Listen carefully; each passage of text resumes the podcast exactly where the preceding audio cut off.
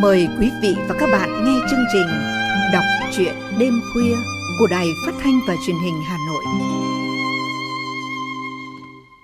Thưa quý thính giả, Tử Nguyên Tĩnh là một trong những cây viết có nhiều dấu ấn và phong cách riêng trong làng văn nghệ xứ Thanh.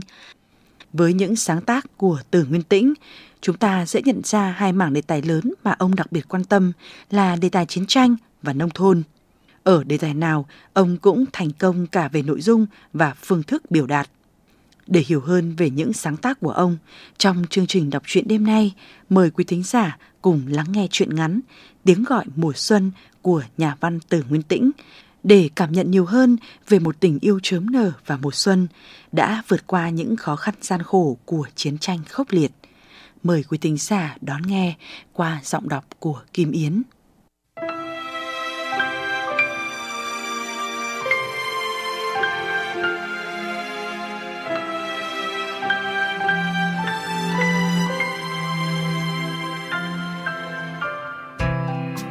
Trong hoàn cảnh của tôi chắc cũng không giữ được bình tĩnh. Thà như chiến đấu ở tận miền Nam xa xôi không về được để cưới vợ, cũng đành một lẽ. Nhưng mà tôi ở Hàm Rồng, bảo có lý gì mà để lỡ. Cách nhà theo đường chim bay chỉ hơn 10 cây số. Mấy hôm trước, lành lên trận địa khoe. Anh không phải chuẩn bị gì cả, về là cưới thôi. Em nói thế mà nghe được à? Cưới xin dù là chiến tranh đi nữa, lẽ nào mình em phải lo mọi bề.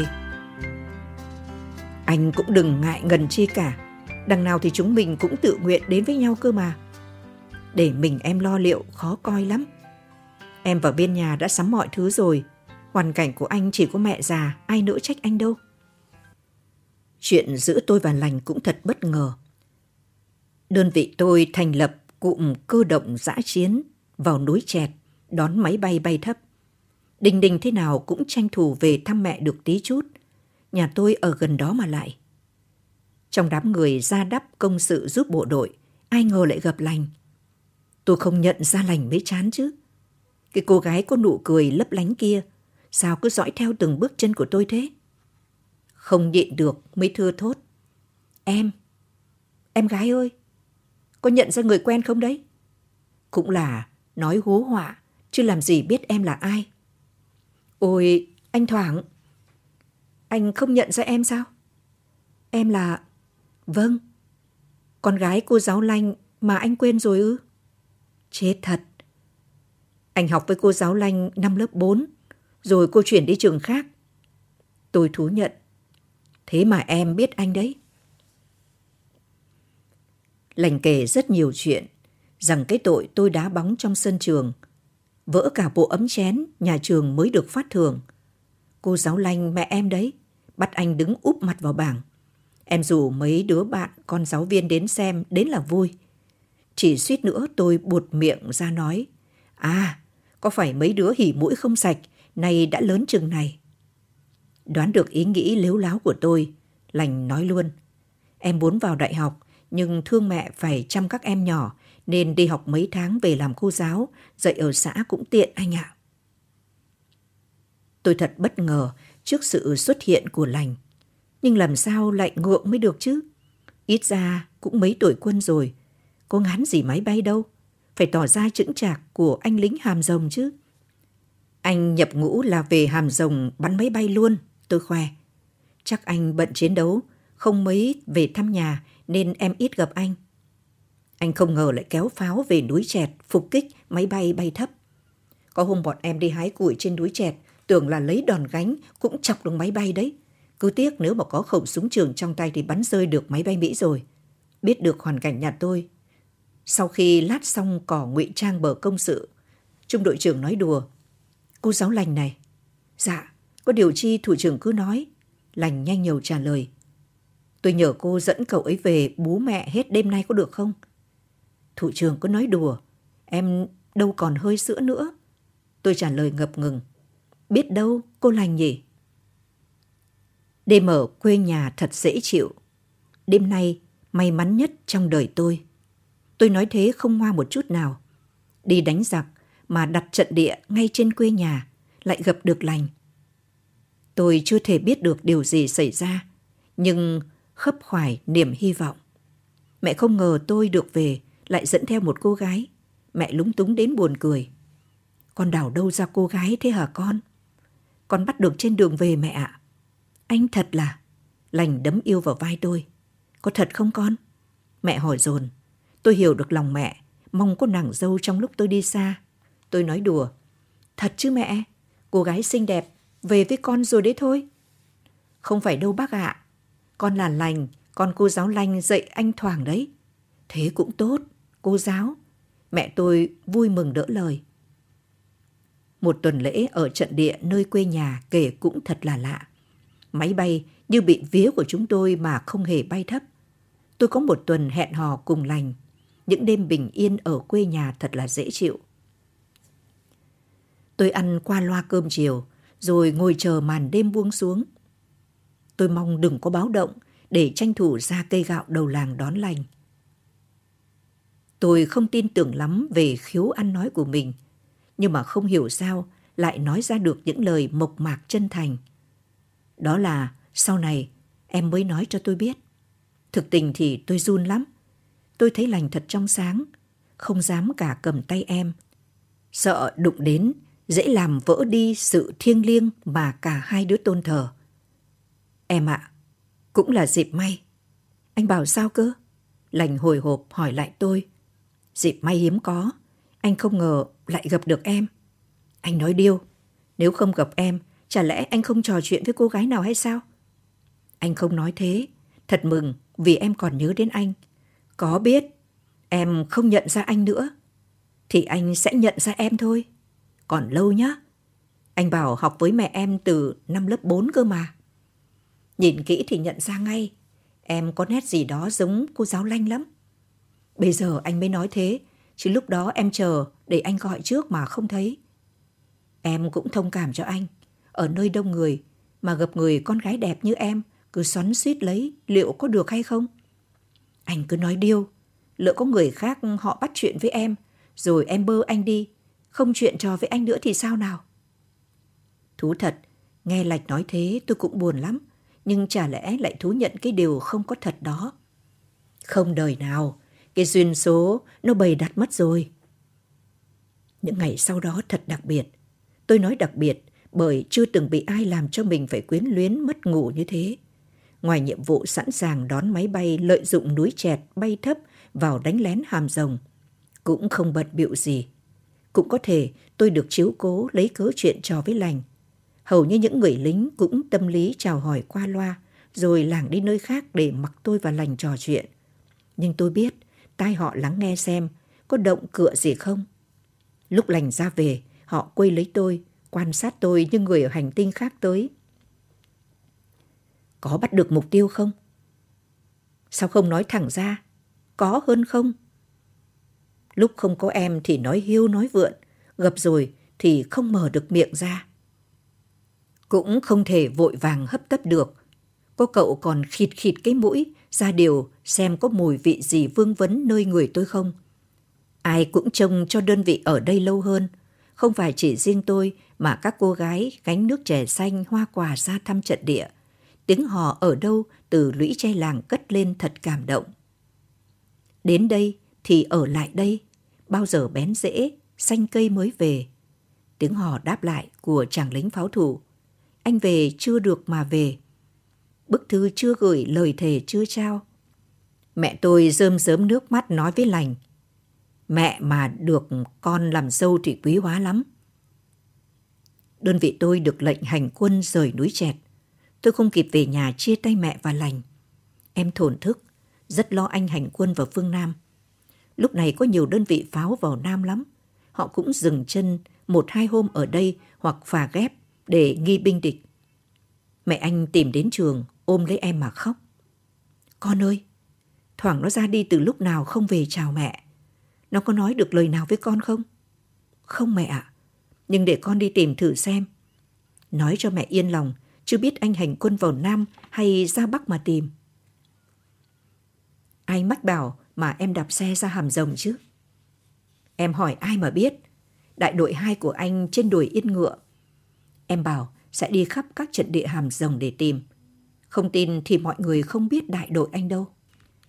Tôi bảo lỡ như không gặp được tôi, mấy chú gà nhép em sẽ phải mang về chứ. Lành bảo sẽ tặng cho đơn vị cuối cùng, để các anh ấy chăm sóc, sau nó lớn lên, gáy cho trận địa thêm gần gũi với làng quê. Một buổi trưa, chúng tôi vừa choàng nhau một trận với máy bay Mỹ xong. Hố bom đỏ lòm còn nham nhở lối đi lên trận địa. Mọi người đang chăm chú vào thông nòng cho pháo. Tiếng của cậu lính đứng cảnh giới máy bay làm mọi người giật mình. Chú ý, mục tiêu xuất hiện từ hướng 12. Tôi đang định hô to, báo động cấp 1. Mục tiêu đang lên dốc trận địa. Tiếng cậu lính cảnh giới tếu. Chúng tôi chạy dồn về lối lên trận địa. Thấy một thiếu nữ đang khó nhọc đẩy xe đạp lên trận địa. Tôi không tin được vào mắt mình nữa. Có phải lành của tôi không? Tại sao em biết trận địa của tôi ở đây mà lên tìm?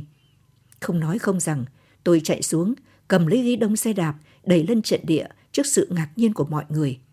Cánh lính thì mừng lắm, nhìn thấy em đèo theo cả một đàn gà nhép. Không để cho mọi người hỏi, lành mau mắn giải thích. Em đi khắp các trận địa, có nòng pháo chìa ra khỏi công sự la vào tìm. Nếu không tìm thấy các anh thì sao? Một cậu lém lỉnh hỏi lại. Thì em vào Nam để tìm. Để các anh nuôi những chú gà này, nó gáy cho vui. Ừ nhỉ, hoan hô cô giáo lành. Đàn gà em mang ra trận địa hàm rồng, tặng khẩu đội tôi, bắt đầu cho việc thi đua nuôi gà ở cả khẩu đội. Các nhà báo viết, trận địa có tiếng gà. Tôi nói đùa cùng lành, em là chính trị viên của các anh rồi đấy. Tôi và lành đã đến với nhau tự nhiên như thế đấy.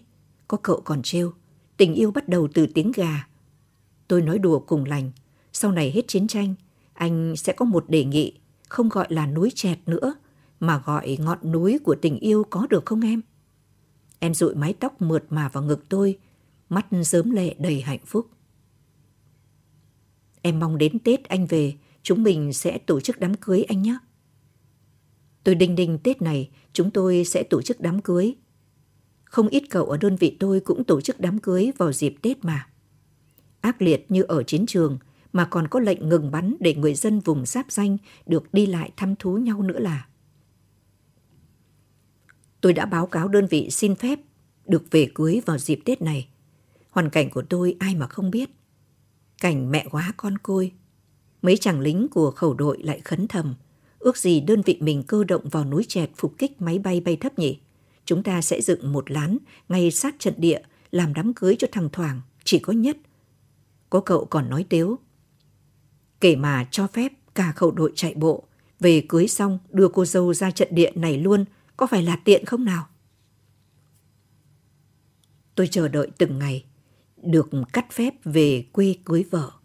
Nếu tôi không về kịp, sẽ lỡ mọi chuyện sự chuẩn bị của lành, rồi điều tiếng mà em phải gánh chịu.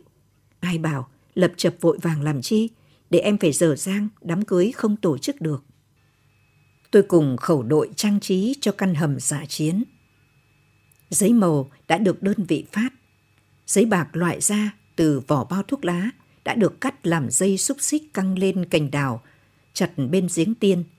Những chùm hoa trang kim làm bằng nhiễu của máy bay thả xuống hòng ngăn chặn radar của ta. Tờ báo liếp, mỗi người đều viết một bài, hay giờ gì cũng được. Người có văn hóa cao hơn, thạo về thơ phú thì sửa thêm vần điệu cho trơn tru dễ đọc. Hiểu được tâm trạng của tôi hay sao mà có đến hai ba tay viết về đám cưới mùa xuân thật cảm động. Mùa xuân về em ra ngõ, đón anh vào cùng đám cưới mùa xuân. Dù còn chiến tranh, nhưng tình yêu của chúng mình ta làm nên đám cưới. Chiến tranh để lại một bên nhưng tình yêu còn gần hơn. Tôi cũng phải viết ra điều gì đó chứ. Tôi rất sợ, có lẽ mọi người cũng hiểu điều đó. Cái riêng tư không được làm mất đi lập trường của người cầm súng. Hoàng hôn núi chẹt xa xa. Chiều ơi dừng lại cho ta nhắn cùng. Dù cho xa cách ngàn trùng, anh đây quyết chẳng thay lòng với em. Chiều ơi dừng lại quê nhà, cho ta gửi đến người mà ta yêu. Sau này đọc lại những câu này, tôi không tin nổi đó là sáng tác của người lính. Tiếng pháo đì đùng ở các làng xa dội về thật sốt ruột. Tiếng động cơ ì ầm xa gần, tiếng kèn báo động, chúng tôi chạy về vị trí chiến đấu.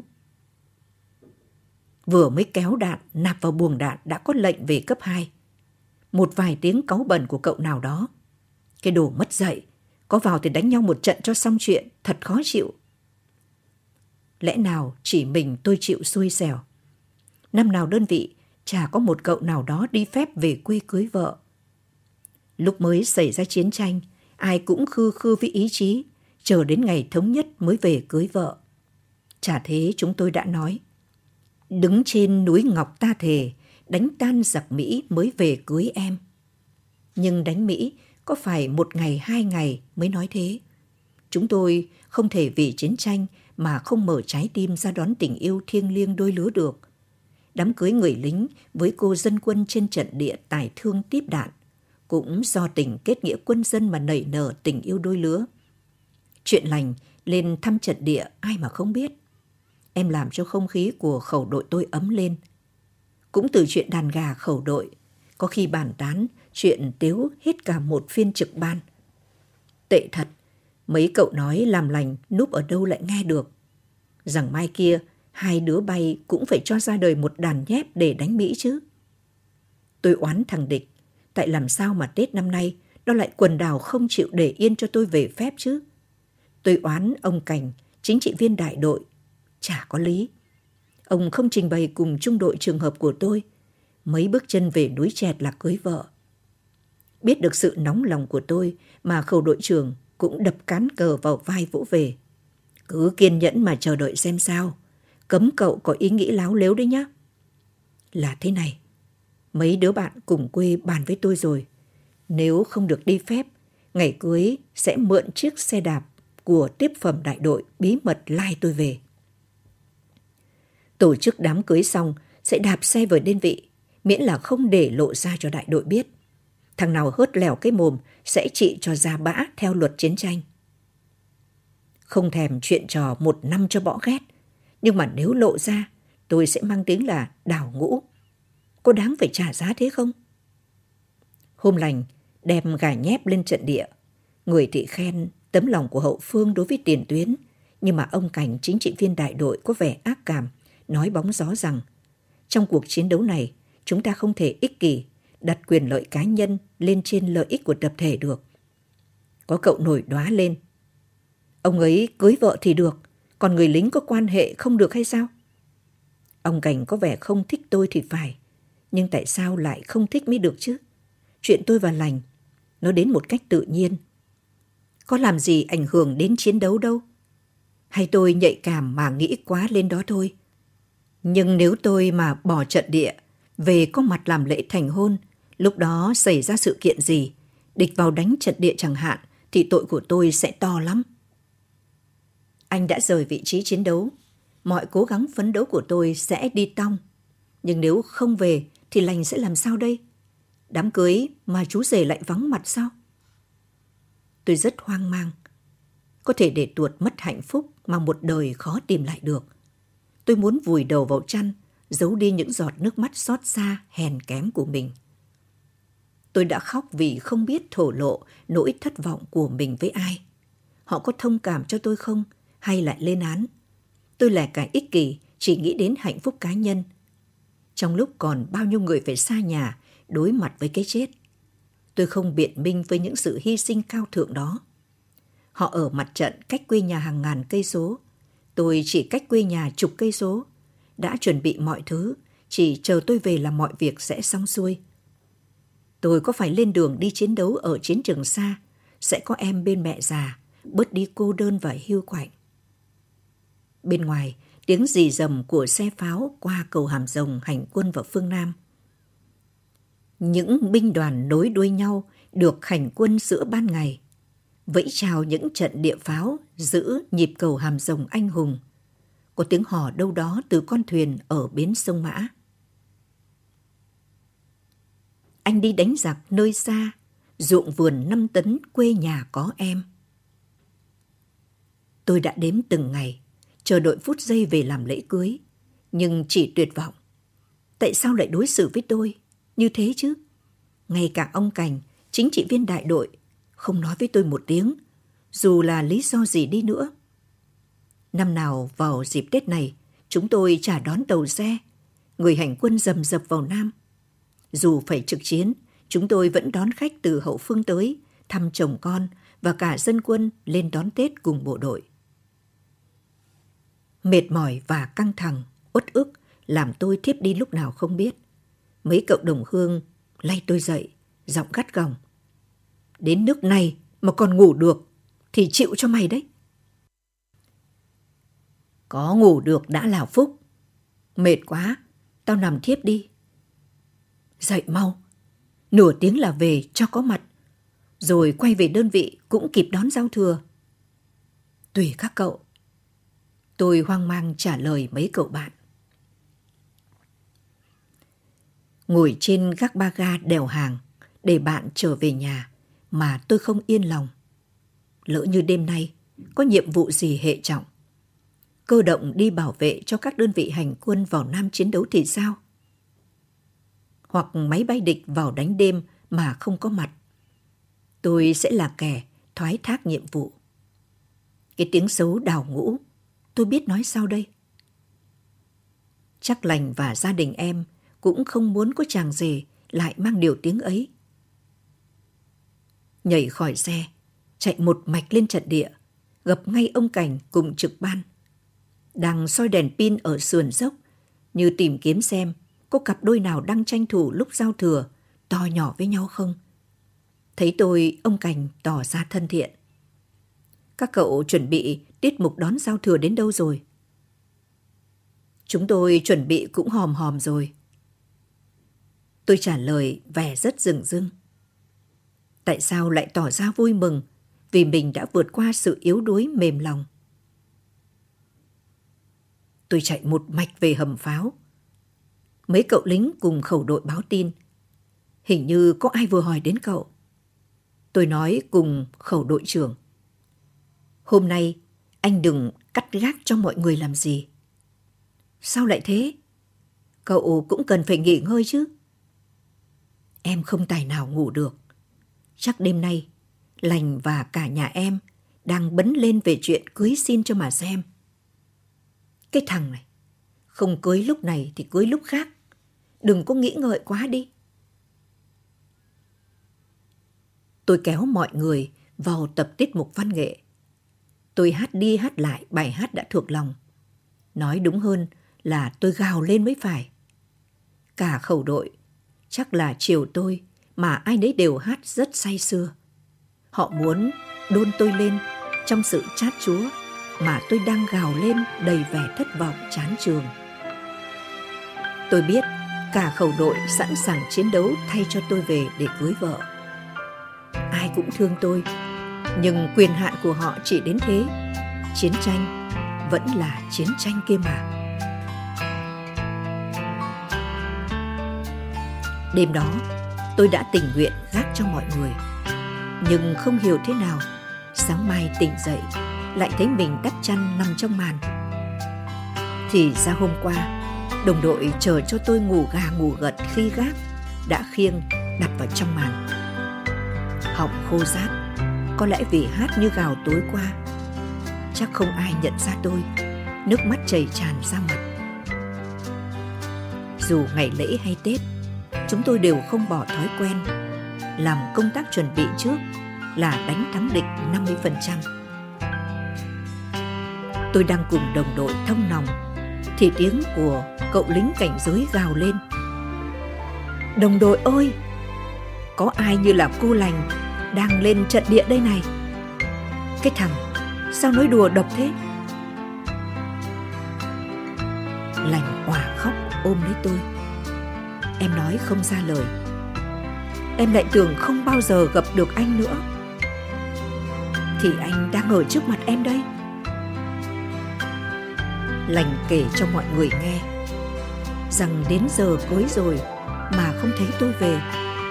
Nhiều người bàn hay hủy đám cưới đi thôi Nhưng em nói với mẹ Rằng con và anh Thoảng đã nhất quyết lấy nhau May quá, Em tìm thấy chiếc áo của anh để lại ở nhà và cả tấm hình chụp với nhau hôm đi phố huyện. Em đã ôm áo và ảnh thay thay cho anh đấy. Tôi không dám hỏi lành. Lỡ như anh hy sinh thì sao?